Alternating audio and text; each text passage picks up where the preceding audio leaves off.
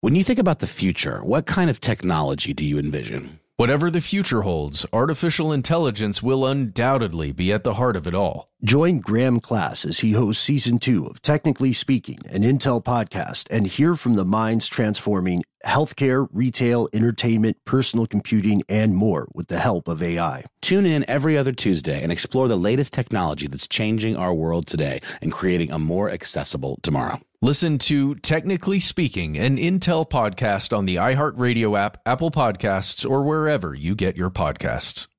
What's up? This your boy Lil Duval, and check out my podcast, Conversations with Unc, on the Black Effect Podcast Network. Each and every Tuesday, Conversations with Unc podcast feature casuals and in-depth talk about ebbs and flows of life and the pursuit of happiness. Unlike my work on stage, I tap into a more serious and sensitive side to give life advice and simply offer words of encouragement, yet remind folks to never forget to laugh. Every Tuesday, listen to Conversation with Unc, hosted by Lil Duval on the Black Effect Podcast Network, iHeartRadio app, or wherever you get your podcasts presented by AT&T. Connecting changes everything.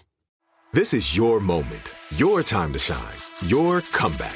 You're ready for the next step in your career and you want an education employers respect. So you're not just going back to school, you're coming back with Purdue Global. Backed by Purdue University, one of the nation's most respected public universities, Purdue Global is built for people who bring their life experience into the online classroom. Purdue Global, Purdue's online university for working adults. Start your comeback today at purdueglobal.edu. I'm Katya Adler, host of The Global Story. Over the last 25 years, I've covered conflicts in the Middle East, political and economic crises in Europe, drug cartels in Mexico. Now I'm covering the stories behind the news all over the world in conversation with those who break it. Join me Monday to Friday to find out what's happening, why, and what it all means. Follow the global story from the BBC wherever you listen to podcasts. So, uh, we we had a nice off-air segue into this that said, uh, speaking of band, uh, today's episode is something that ruffled a lot of feathers when it came out. This classic is about banned books of the Bible, mm-hmm. like the Book of Van Halen, the Book of Led Zeppelin. The no, okay. uh, y- you know, why not throw those in there Get it for some books, version? Banned, it's never mm-hmm. mind. There's the book of banned books, which was kind of shooting itself in the foot from the get go. I think it was a little meta.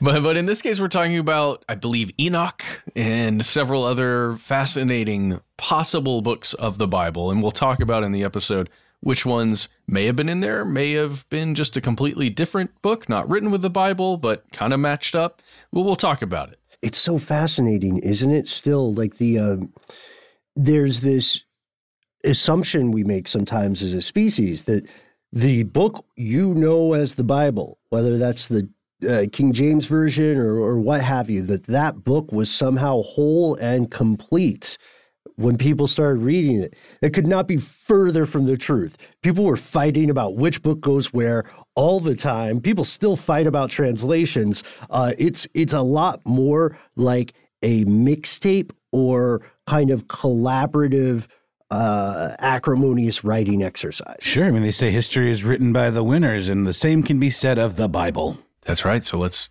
let's dig into it. It's long. The the Bible. The episode is it's actually pretty moderately uh, sized. So enjoy.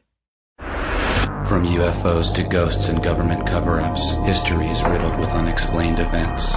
You can turn back now or learn the stuff they don't want you to know.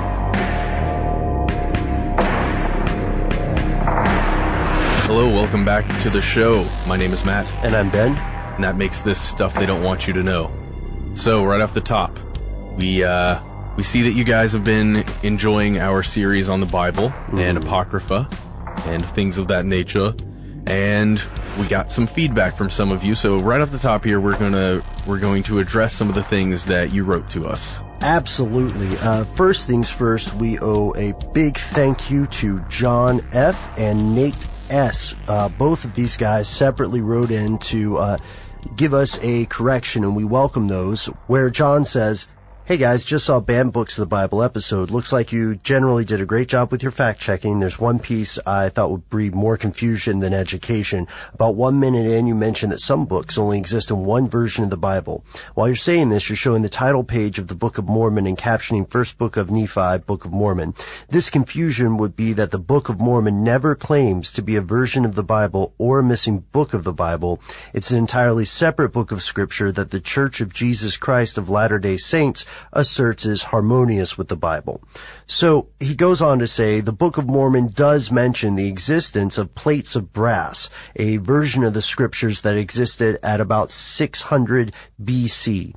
Uh, and they evidently contain the five books of Moses, Isaiah, and some of Jeremiah, along with some other uh, lost writings, writings of Zenock, writings of Zenos. But again, the Book of Mormon itself is not really a missing biblical book. And uh, Nate wrote in to say uh, very much the uh, same thing that the Book of Mormon is a totally separate book, and we appreciate that very much. We also want to move on. And reassure our buddy Sandy Rogers out there on Twitter. Sandy, you wrote to us. You're an Old Testament scholar, and uh, you wrote to us with something that was an editing error on my part. There's a part in there where we talk about uh, the first five books of the Bible, and the date there is listed as 1250 BC as those books becoming accepted as law. That is incorrect, and that editing error came from one of the things that I was doing at the time. Guys, I started out with a script that would probably be about 10, 10 pages long. Mm-hmm. And because there's so much to talk about with this, and so I was shaving the script down further and further and further, uh, especially the complex process or evolution, right? Which is weird, but it's the best term for it, evolution of the Bible, that I had messed up some of the dates when I was cutting things down and smushing them back together. Uh, you can find reference to uh, this date specifically, the 1250 BC date, in a uh, excellent straight dope article on the authorship of the Bible. It's a it's a five part article. I think this is in part one because logically it's at the beginning. With all that out of the way, and thank you to Sandy, Nate, and John again. Uh, we still had a pretty kick-ass episode. Oh, I think so. And a lot of that was due in part to our working with All Time Conspiracies again, one of our favorite YouTube channels. Mm-hmm. Uh, really appreciate it, guys, if you're listening. And hopefully, if you're listening to this, maybe you like that channel too. They're tremendously exciting. I I've, I watch their videos on the edge of my seat. every Yeah, time. if you like our show, you'll like theirs theirs as well. Uh, and one other thing I want to just mention here, Ben, and I want to get your opinion on it. I noticed that there were a lot of YouTube, YouTube comments saying that they disliked our use of BCE, as in before Common Era, and CE, Common Era, rather than BC and AD. Mm-hmm. Um, and that is the, at least from a, uh, a handbook standpoint, a writing handbook standpoint, that is the correct way to write that, is it not? Uh, it's a it's a stylistic choice, uh, one that I honestly couldn't care either way about Sure. because you know we we get the language and these conventions descended from uh, a legacy of other use. The modern environment, right, admittedly more secular than when the terms BC and AD were made, the idea before Christ and then after the death of Christ. And in many cultures that do not, you know, do not have a large Christian population, you might see that date used just because it was around and is what people understand. Mm-hmm. It was you the common date. Right. And it's kind of like how when people say awesome, at least in the United States, they don't mean awe-inspiring. When people say brilliant in England, they mean okay. Uh, Yeah. this, you know, this is an interesting question for you to bring up here, um, because from what I understood when I was looking at a lot of the comments, uh, people thought it was going out of the way to be politically correct. Yeah, believe. that's that's what I saw mostly. But I think again, uh, what is the name of that style guide that all M- good writers MLA? use? There's MLA and there's APA. The APA is the one that I've always ended up using. But I know in there it it states that You- CE and BCE are the correct way now. Ah, yeah, and you'll see BCE uh, and CE in quite a few academic papers as well. For for our purposes, you know, I, I don't mean to sound disrespectful to either secularist or the religious, but uh, for our purposes, they're, at least as far as I'm concerned, they're markings in time. But I know that a lot of other people care much more deeply about mm-hmm. this. And if there's an overwhelming thing, if you have an overwhelming reason why you think we should use BCE and CE or BC and AD, uh, then please write in. Cause Matt, I think this is something a little closer to you than it is to me. To me, it's kind of either way. It, it's either way for me. I guess because we were making an episode specifically about the Bible and Jesus, maybe uh, people saw that there was some kind of discrepancy there. That's a good point, but I think we've done BCE and CE for a very long time. Yes, uh, on our show in total, and we probably had a lot of new people watching that video mm-hmm. because of the all-time conspiracies mm-hmm. thing. But anyway, I just wanted to get your opinion because yeah, I'm, I'm, interested. I'm interested to uh, see what people think. the The point of it being bad for the sake of political correctness, I guess I, that's a valid perspective for sure. I could see it, but that's not why we were doing it. Sure. Or that's not why I was doing it. I don't know. I don't know what the motivation is. I hear you. This is it. Your moment this is your time to make your comeback with Purdue Global. When you come back with a Purdue Global degree, you create opportunity for yourself, your family, and your future. It's a degree you can be proud of, a degree that employers will trust and respect. Purdue Global offers working adults like you over 175 flexible degree programs to meet your specific career goals. These include associate, bachelor's, master's, and doctoral degrees and certificates.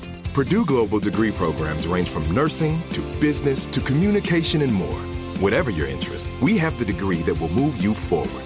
You have the knowledge, you have the experience. Now it's time to get credit for the work you've done and earn the recognition you deserve with Purdue Global, Purdue's online university for working adults. You know you're worth it. We do too. So don't wait another second to get the degree that will take your career to the next level.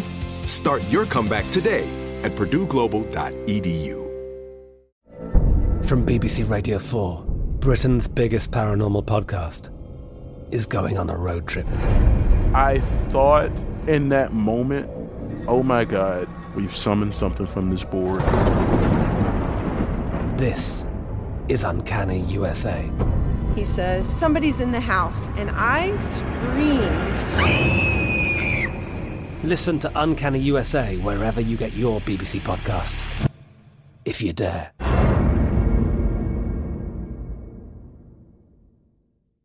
When you think about the future, what kind of technology do you envision? Whatever the future holds, artificial intelligence will undoubtedly be at the heart of it all. Join Graham Class as he hosts season two of Technically Speaking, an Intel podcast from Ruby Studio in partnership with Intel. Explore the future of technology that's rapidly evolving our world today with the help of AI. There's still so much work and research needed to fully understand the power and potential of AI, and Intel is at the forefront of implementing implementing AI and revolutionary technology that's changing the world we live in for the better. In each episode, Graham interviews the minds transforming medicine and healthcare, retail, entertainment, personal computing, and more while pioneering new uses for AI in these spaces. So tune in every other Tuesday and explore the latest technology that's changing our world today and creating a more accessible tomorrow. Listen to Technically Speaking, an Intel podcast on the iHeartRadio app, Apple Podcast, or wherever you get your podcasts.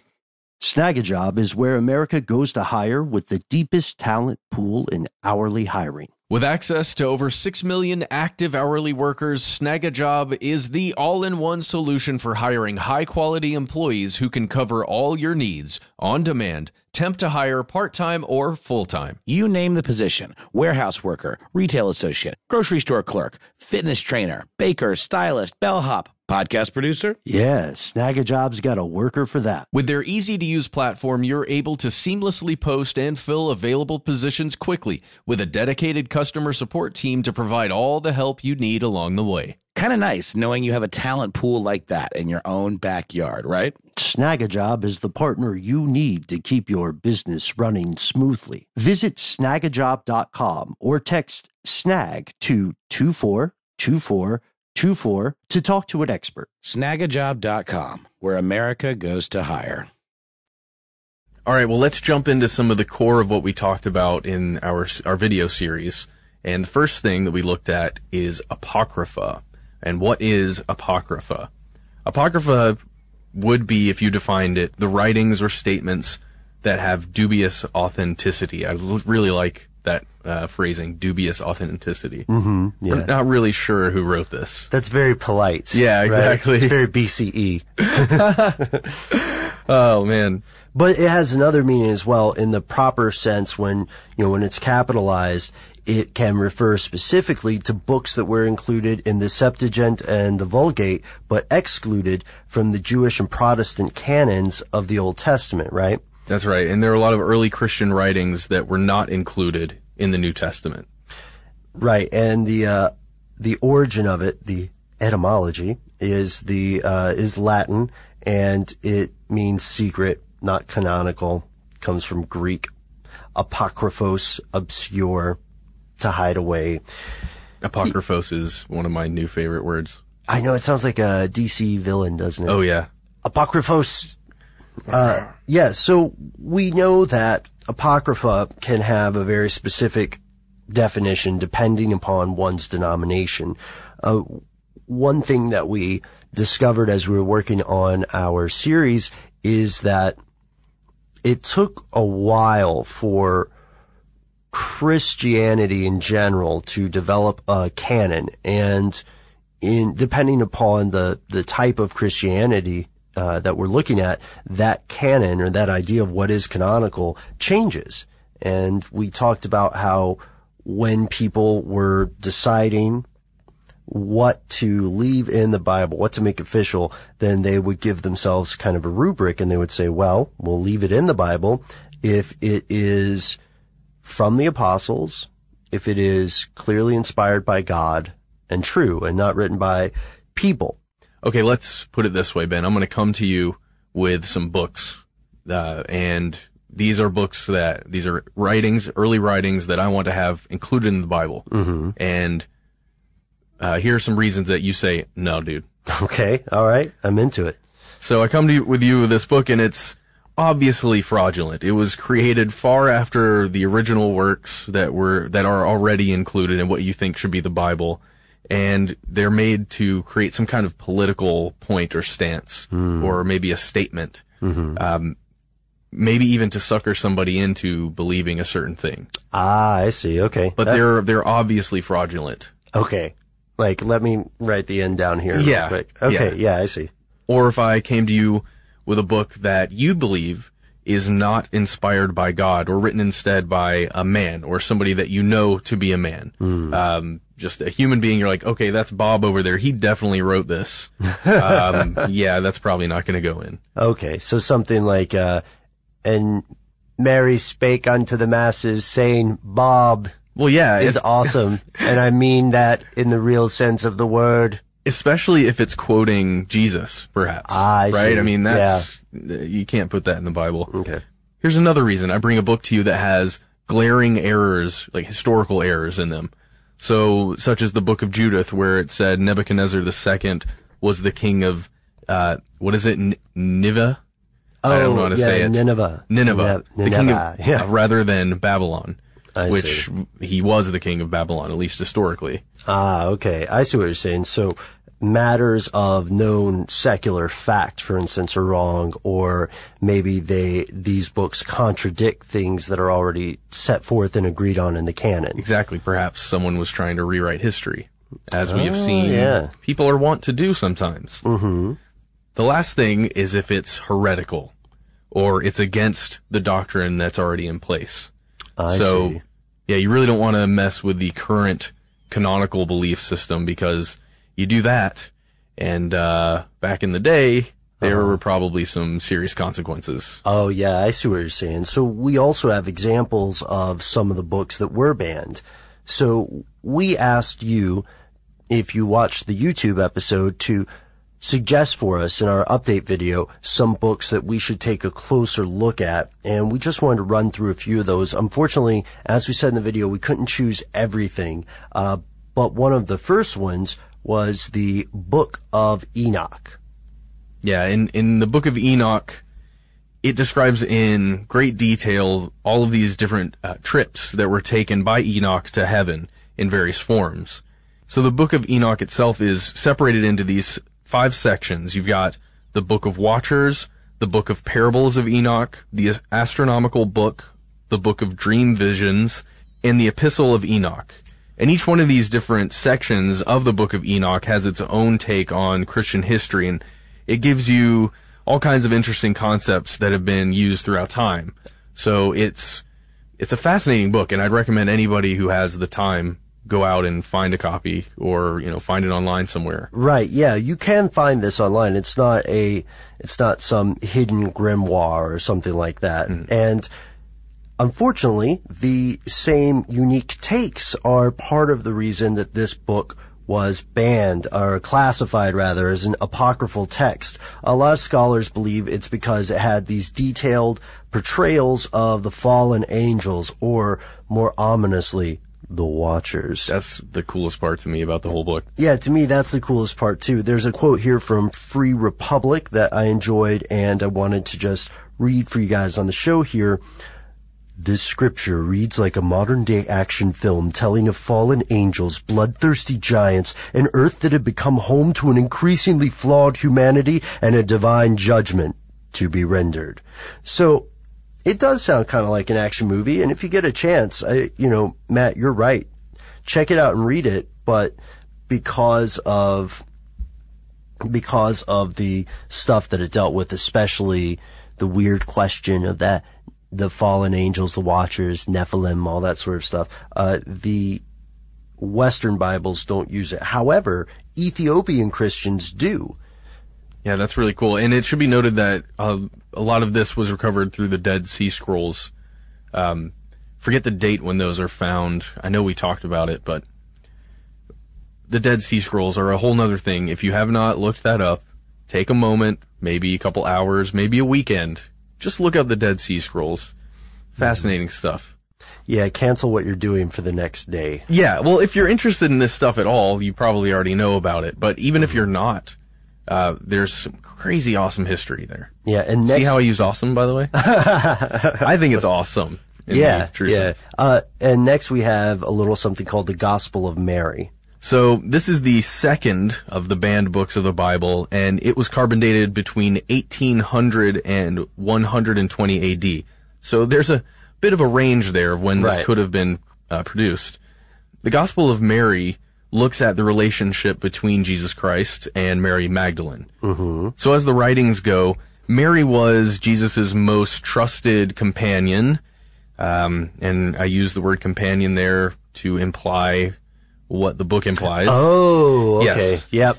And a lot of the other apostles really didn't like that fact, mm-hmm. and they despised her. So in the Gospel of Mary, Jesus reminds the apostles that the inner self is comprised of a couple of things, the spirit the soul, and the mind. And ultimate salvation, he, he says in this, that it comes from within each person. So it's not oh, something okay. that you can go out and get. You have to find it inside yourself. And it's not something you need an intermediary Exactly. Like a clergy for. If it's inside you, nobody has to excise it. You just have right. to find it. And, uh, that was that was kind of a, a heavy blow to the book of Mary Magdalene when people were looking at whether or not it should go in the Bible. Yeah, not to mention the way that it contradicts some of the more patriarchal uh, teachings that became uh, doctrine for a long time. And it's sort of a Gnostic text too. Uh, the idea that Mary Magdalene might have been an apostle, maybe even one of the top dog apostles, uh, some texts in the Bible, you know, controversially seem to deny women a voice in, in, in parts of it. And again, mm-hmm. this is all, we're, t- we're talking about a book with multiple authors over multiple periods of time. Uh, this text is often thought to be a major flashpoint for the debate about the role of women in the Christian church. And this idea that Jesus would share secret knowledge with Mary that he wouldn't share with the rest of the gang is uh, something that's going to pop up in another banned book. it's it creates such an interesting picture in my head of the idea that perhaps Mary was kind of Jesus's right hand person, Right. and then all the other apostles are so jealous and angry about it. They just throw accusations. Oh, Oh, she's a prostitute. Oh, she's a bad person. I don't. I'm so I. I, I'm not saying that that is true in any way. Right. I think it just creates a very interesting picture. Interest, yeah, definitely. And then there's there's the uh, infancy gospel of Thomas. The gist of it is sort of a young Jesus, Jesus as a kid, uh, and again, not to be disrespectful in any way, it made me think of when uh, TV shows have the young version of something come out, like young Indiana Jones. Yeah. And those Prequel. things, yeah, those prequels and stuff, and they don't quite take off uh, successfully either. Yeah. And and there's an you know, it's not just that Jesus was uh, a young person in this, you know, before he turned in his 30s and stuff. Instead, this is because it depicts the gospel, the infancy gospel of Thomas depicts Jesus in a much different light in terms of behavior and everything. Well, yeah. Okay, well, let's just go ahead and say what it is that was in there, some of the things. So the book deals with a strong-willed young Jesus, uh, who did a couple of things. One in particular may not be good for the, at least the story of Jesus. It, it says that around age five, Jesus may or may not have pushed another kid off of a roof, killing him. And then bringing him back to life, Jesus style. And that's, you know, that's, that's pretty disturbing, especially to be included in the idea already of this picture that's been painted of Jesus, uh, as this non, you know, well, somewhat non-violent guy. Hmm Uh, and I think that's a really good point, man. Oh, I'm sorry. I don't and, and would, off. I mean, is that a sin? Killing somebody? And then bring, Uh, if you bring him back to life, is it still a sin? Can you imagine the debates that would have to occur? Wow, Uh, that's yeah. a really that's a deep question too, and and the the idea that it could set a such a precedent in the church at large. Wow, that I I see what you're saying. So there's a doctrinal difference there too, and at this point, I think before we move on to the next one, it's very important for us to say that we are not in any way criticizing a, an historical Jesus Christ. What we're doing more so is following the uh, this sort of wonderful tapestry of things that sprang up again from you know oral traditions and from translations that were not always the best. And sometimes translations of translations. Yeah, definitely. And th- to me, there's something, there's something beautiful about the idea that this sort of thing could exist and all these other, all, all these other variations of it come, come out because you know what it kind of makes me think of is if it's, if we take a book that is clearly written by a person who is a fraudster or something, it's almost like fan fiction, Matt. Yeah. It's so similar to fan fiction. So then, of course, if you're the person in charge of maintaining the actual book after the canon has been decided, then you're not going to include fan fiction. Uh, it's it's a weird, awkward comparison, but it is very important. Uh, we have one more book that you suggested that we wanted to check into, listeners, and that is the Gospel of Judas. This is it. Your moment. This is your time to make your comeback with Purdue Global. When you come back with a Purdue Global degree, you create opportunity for yourself, your family, and your future. It's a degree you can be proud of, a degree that employers will trust and respect.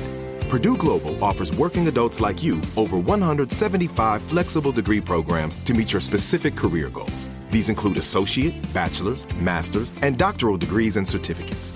Purdue Global degree programs range from nursing to business to communication and more. Whatever your interest, we have the degree that will move you forward. You have the knowledge, you have the experience. Now it's time to get credit for the work you've done and earn the recognition you deserve with Purdue Global, Purdue's online university for working adults. You know you're worth it. We do too. So don't wait another second to get the degree that will take your career to the next level. Start your comeback today at purdueglobal.edu. From BBC Radio 4, Britain's biggest paranormal podcast is going on a road trip. I thought in that moment, oh my God, we've summoned something from this board. This is Uncanny USA.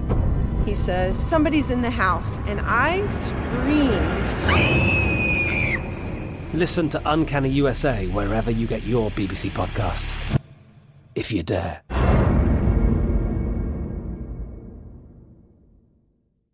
When you think about the future, what kind of technology do you envision? Whatever the future holds, artificial intelligence will undoubtedly be at the heart of it all. Join Graham Class as he hosts season two of Technically Speaking, an Intel podcast from Ruby Studio in partnership with Intel. Explore the future of technology that's rapidly evolving our world today with the help of AI. There's still so much work and research needed to fully understand the power and potential of AI, and Intel is at the forefront of implementing AI and revolutionary technology that's changing the world we live in for the better. In each episode, Graham interviews the minds transforming medicine and healthcare, retail, entertainment, personal computing, and more while pioneering new uses for AI in these spaces. So tune in every other Tuesday and explore the latest technology that's changing our world today and creating a more accessible tomorrow. Listen to Technically Speaking, an Intel podcast on the iHeartRadio app, Apple Podcast, or wherever you get your podcasts.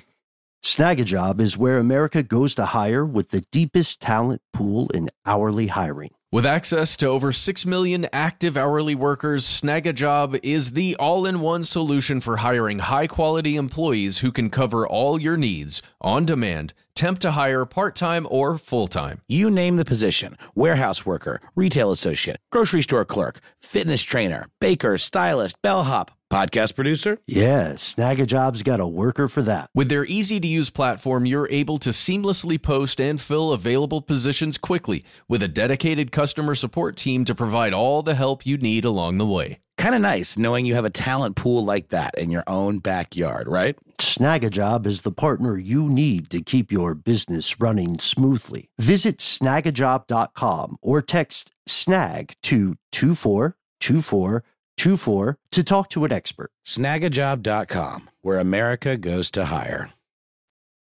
Now, we're all familiar with Judas, the guy who betrayed Jesus Mm-hmm. and got some silver for it and then Hanged he himself. hanged himself. Yeah. Okay, so that's the guy that this story is at least the perspective Mm-hmm. of Judas. That's what this is about. So uh, there are conversations between Jesus Christ and the apostle Judas Iscariot, and it provides a hard to find example of how Jesus interacted with his kind of his closest people, his closest allies. Uh huh.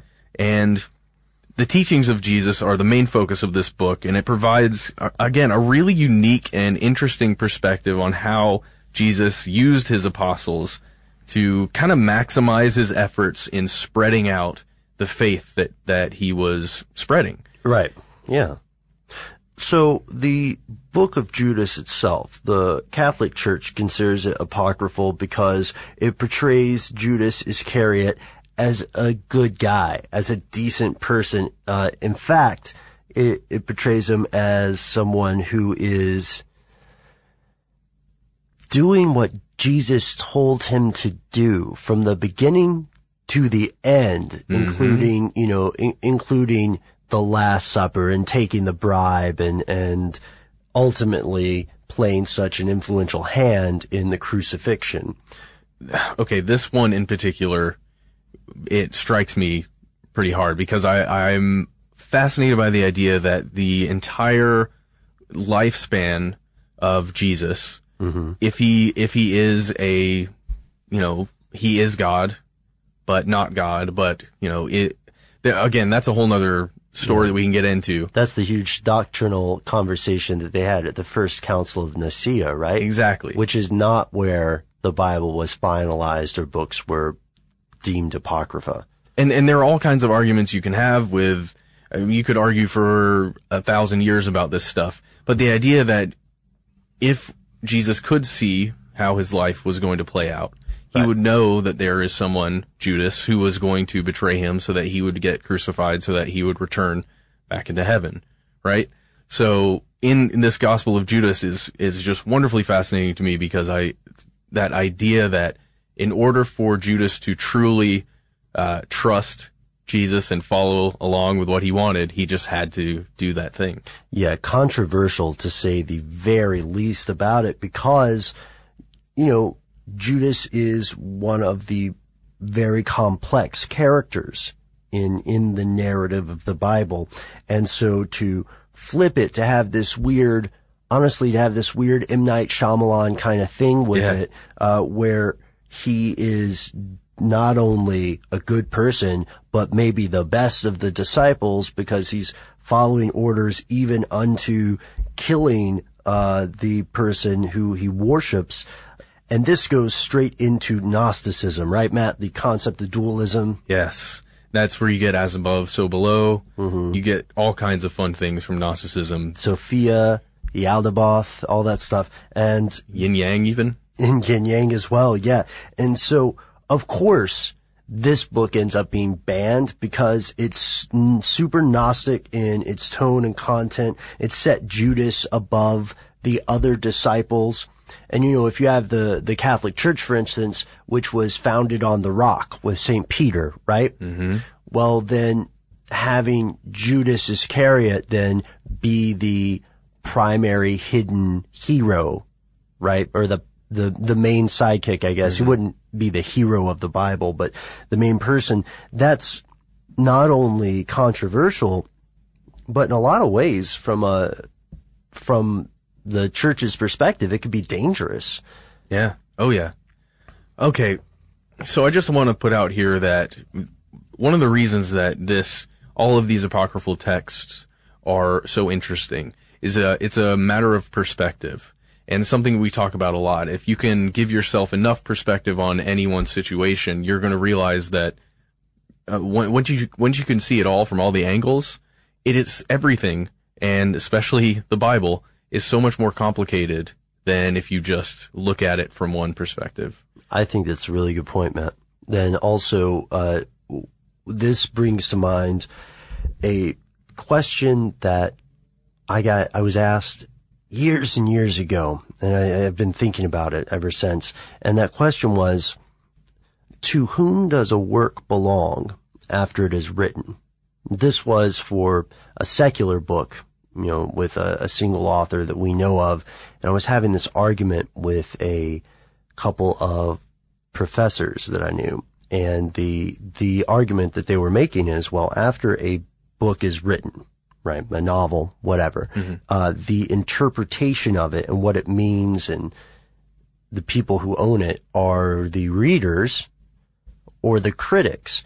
Now, let's just go ahead and bracket the huge conflict of interest. Of course, a professor or critic or someone whose job is, it is to analyze literature would say, well, you know, it's up to us. We're the ones, uh, because people like to be important. Yeah. And, uh, it's the same way that someone who sells tires will tell you that you need, uh, tires. Yeah, you got to get those new brake pads, man. Right. And yeah, and usually that's, that's true for all the mechanics, uh, and gearheads in our audience. You guys know as well as I do that people don't take care of their tires. But Yes. that's a different show. That's a different show. of, right. I need to head over to Kaufman, so I'll do that. Um, which not Kaufman tires, just this guy we know named Yes, Kaufman. Kaufman. he just collects tires.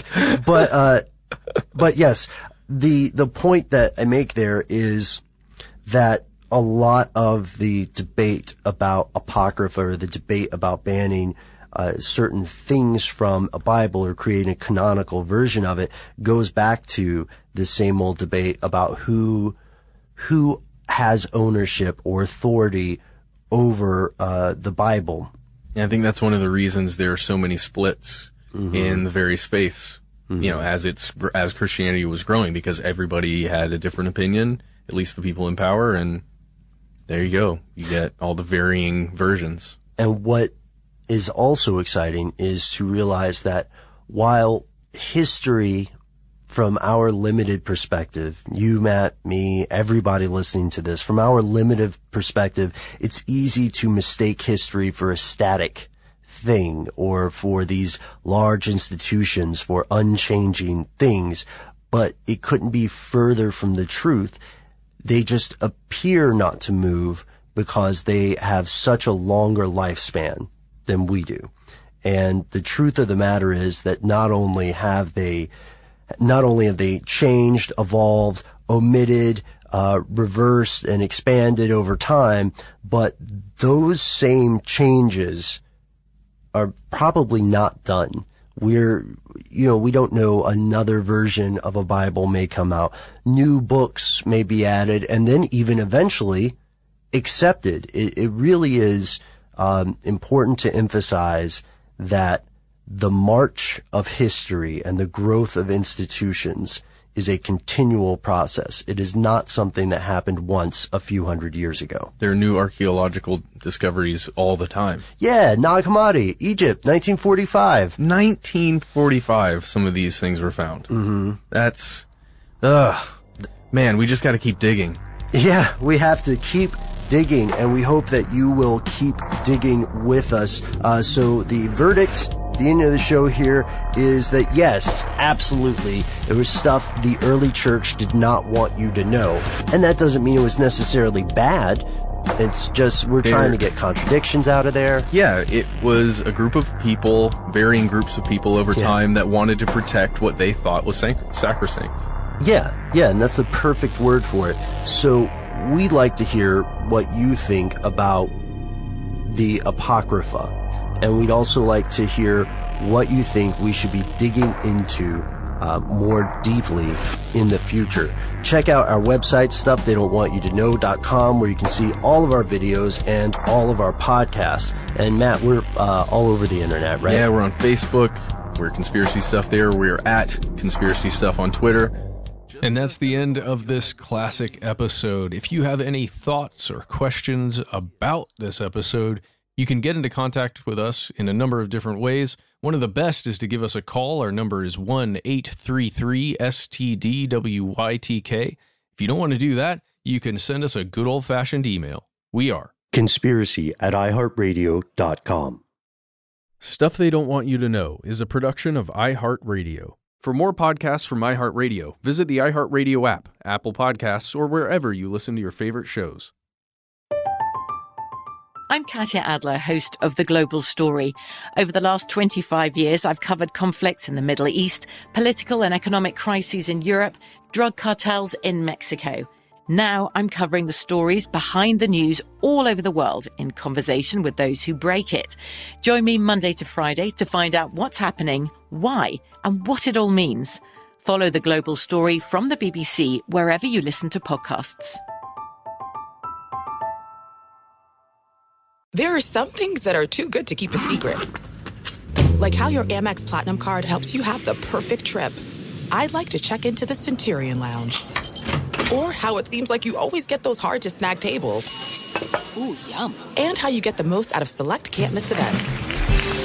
With access to the Centurion Lounge, Resy Priority Notified, and Amex card member benefits at select events, you'll have to share. That's the powerful backing of American Express. Terms apply. Learn more at americanexpress.com slash with Amex. You deserve a moment to yourself every single day. And a delicious bite of a Keebler Sandies can give you that comforting pause. Celebrate the end of your workday with the melt in your mouth magic of a Keebler Sandies. This magic is baked into simple shortbread cookies by Ernie and the Keebler Elves. So, as another busy Thursday flies by, make the most of your me moment. Take a pause and enjoy a Keebler Sandies. Attention, true crime enthusiast, searching for a way to unwind after diving deep into the mysteries that keep you up at night? Look no further. Introducing Lazarus Naturals, your trusted companion for CBD relief. With a commitment to transparency, Lazarus Naturals oversees every step from farm to doorstep, ensuring purity and quality you can trust. Visit LazarusNaturals.com today and discover how CBD can help you decompress and recharge for your next investigation. That's LazarusNaturals.com. Lazarus Naturals, your partner in unraveling the mysteries of true crime. Not available in Idaho, Iowa, or South Dakota.